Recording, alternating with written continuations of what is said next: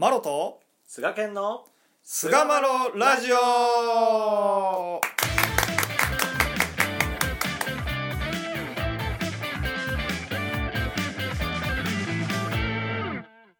さあそれでは始まりました。第444回菅マロラジオ、おーい。えーこの記念すべき4が並んだ回にはですねやっぱりゆたつ第4号だろうということで、ゆたつ第4考号なるほど。ゆたつ第4号のね、えーお話を、まあ、していきたいなと。まあ、何回かに分けてするのしたらいいのかなと思うことで、まあ、そもそものその年祭の意義とこう雛形の道というところでまずは話していけたらなと思います。どうぞよろしくお願いいたします。お願いいたします。うん。えー、ねこれまであのおやすまのご年祭についてこう振り返りながら天理教の歴史についてだいぶあの勉強させていただけたかなというふうに思ってるんですけど、まあ、うん。今回、おやさま140年祭をお見据えてですね新橋屋様から実に3年ぐらいですかね3年ぶりとなるまあ肉声で、まあ、この日二つをご発布していただいたというこの内容をまあ紐解いていくと、まあ、非常にあの前回のゆたつの内容と、えー似ている部分などもありですね、えー懐かしいなというような気持ちにもなったりしたりしてるんですけども、まあ、これを今、毎朝毎夕私の教会では読ませてもらってるんですが、まあ実際この離脱に書かれている、まあ、言葉がですね、まあ、よくわからないというような、まあ、そういう声もちょっとちらほら、まあ、耳にしまして、あのこの辺のまあ言葉用語の解説であったりこういう言葉が使われている背景みたいなことを、うんまあ、補足的にお伝えできることができたら、まあ、この「離脱拝読」というこの毎日のルーティーンがもう少しこう意味深い思案の思案させていただく、まあ、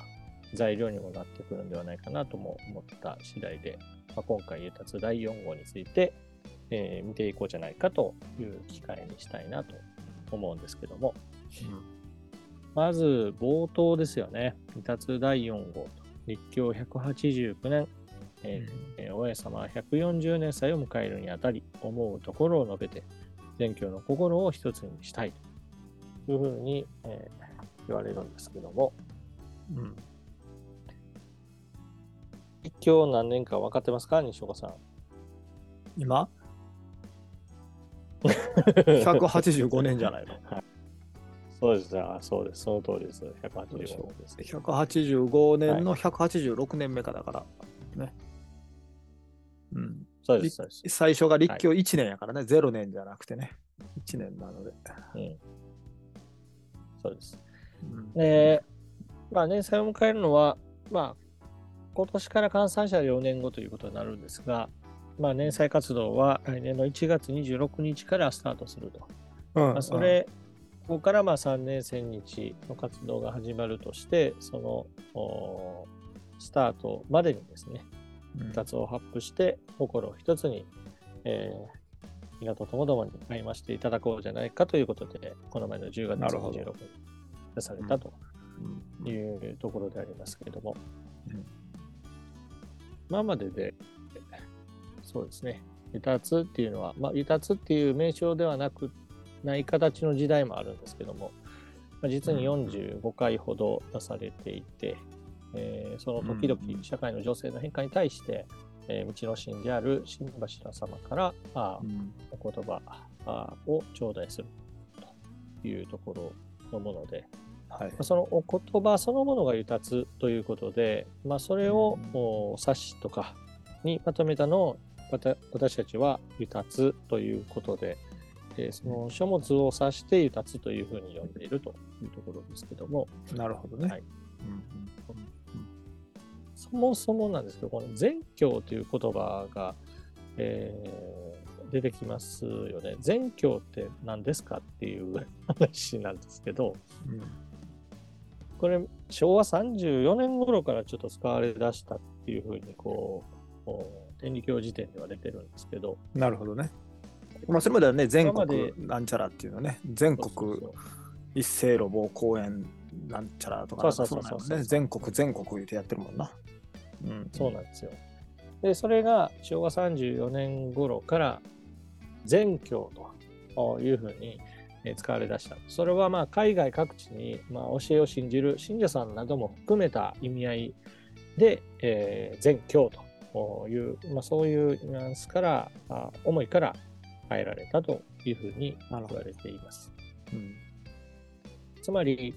この教えを信じる、まあ、全ての人の心を、まあ、一手一つにしたい、まあ、一手一つっていう事柄になってくるかなと思うんですけども、まあ、この一つにしたいというところから、まあ、この離脱を発布したという冒頭を教えられるわけでありますが、うん、そもそも一手一つっていうことについても、なかなか、あの手垢のついたって言ったらちょっと言い過ぎかもしれないですけど。いや、ついとる。ついてるか。ついてるよ。ついてますかね。その、やっぱり何でもかんでもみんな同じ人間になるっていう、そういうニュアンスでこう、認知されてる方が結構いらっしゃるんじゃないかなと。まあ、少なからずおられるやろな。うん、はい。ただこれは、あ心は、心を一つに、まあ、それぞれの特分を生かしてっていうことが、一手一つという言葉の思いであろうなというふうに思います。うん、まあ、私たちはやっぱ心というものを神様からお与えいただいて自由に使わせていただいているわけですから、なかなかこの心というものが一つになっていくということが難しいわけであります。うん、しかし、の心を一つのり、道のりに合わせることで、あの、命名勝手な心ではなくてですね、一つの心に、えー、修練していくということが、あ経典の中でも示してくださっているんですよね。またこの一手一つの理というものを書いてしまうならば、親神のご守護を頂戴することが難しくなると。相互に一つの道の理、うん、まあこの教えの理に心を合わせ、互い互いに助け合ってこそ陽気に勇んで生活していけると。我々が目指す陽気暮らしというのは、この一手一つというところに立ち現れてくるというところが、あこの全教の心を一つにしたいという思いの中にも込められているのかなというふうに思いますね。うん、はい、なるほど。うん、あと、ここからあ先ですね、えー、親神様は春国元の到来とともに親様を社として表にお現れになり、世界一列を助けるため、陽気暮らしへの助け一道の道を始められた。以来、親様は月日の社として、親神様のおぼし飯をお解き下され、務めを教えられるとともに、本自ら雛形の道をお示し下された。そして明治20年、陰暦正月26日、子供の成人をせっ込まれ、情命を縮めて写しみを隠されたが、今も存命のまま元の屋敷にとどまり、世界助けの先頭に立ってお働きくだされ、私たちを導きくだされている。という、うん、まあ、ここまでの部分に、今までこうラジオでも、まあ、何遍もお話しさせていただいてきましたが、親様のお立場3つが、うん、含まれているなと思います。うん、まあ、1つ目は、月日の社、えー、親神様が春国元の到来とともに、親様、中山美紀様を社として、この世界の表におられたというところが、あ月日親神様、月日の社であるという親様の立場を表しておられるなというところですね。うん、そして、えー、この世の表に現れて、えー、示されたことというのはあこの世の世界この世界の真実であり、えー、その真実というのは陽気暮らし世界実現であると。まあ、その、まあ、元の思いやわな。元の思いですよね。元の思いを明かされて、そしてその手段であり、務めを教えられるとともに、その具体的にどのように歩んだら病気暮らしがなされるのかというひな形をお残しくだされた。うん。絵本ひな形やな。それをもって、ひな形の親というふうに言わせてもらうんですけど、うん、そして、えー、明治20年、陰暦正月26日、えー、慎みを隠されるということになるわけでありますが、まあ、その日をもって、この年祭というものがスタートするわけで、姿は隠されるんですけども、そこからは、えー、存命同様の働きでもって私たちを導いてくださっているということが、ここに、まあ、現れていると、示されているところであります。うん。はい。なるほど。で、またこの続き読ませてもらうと、この親様の親心にお答えすべく、女木一人一人が親様の道具集としての自覚を高め、仕切って成人の歩みを進めることが親様の年祭を務める意義である。お指図に雛形の道を通らねば雛形いらん。雛形の道より道がないでと仰せられている。親様の年祭への3年千日は雛形をめどに教えを実践し、助け一条の歩みを活発に推し進める時であるというように語られるわけでありますが、まあ、年祭と、えー、親様の雛形の道というところの関係性が、まあ、ここに集約されているのかなというふうに思いますし、うん、えー、まあ、特にその道具集というあまりあの聞き慣れない言葉が多分出てきたなというふうに思っておられる方もおるかと思いますが、まあ、二代新柱様のお話の中であの道具集という言葉が、まあ、出てくるんですけども、うん、まあ、養木は取りも直さず、親様の道具集であると。私はかように思案しておるのである。ご承知のように、この世を始めてくださいました親神様は、人間をお作りになるときに、8つの道具集をお使いになったとお聞かせくだされておる。その道具集が親神の一つの心に溶け込んで、お互いが一手一つに受け持つの務めを果たされたことによって人間が生まれたのであり、そのご守護によって人間がまめに暮らさせていただいておるとお聞かせくださったのであります。まあ、この元始まりにおける道具衆と親神様とのこの関係が、これは現在において道具衆であるところの養木、養木と親様の関係に振り返ってお考えいただきたいのでありますというように、こう、二代新橋様は語っておられるわけですね。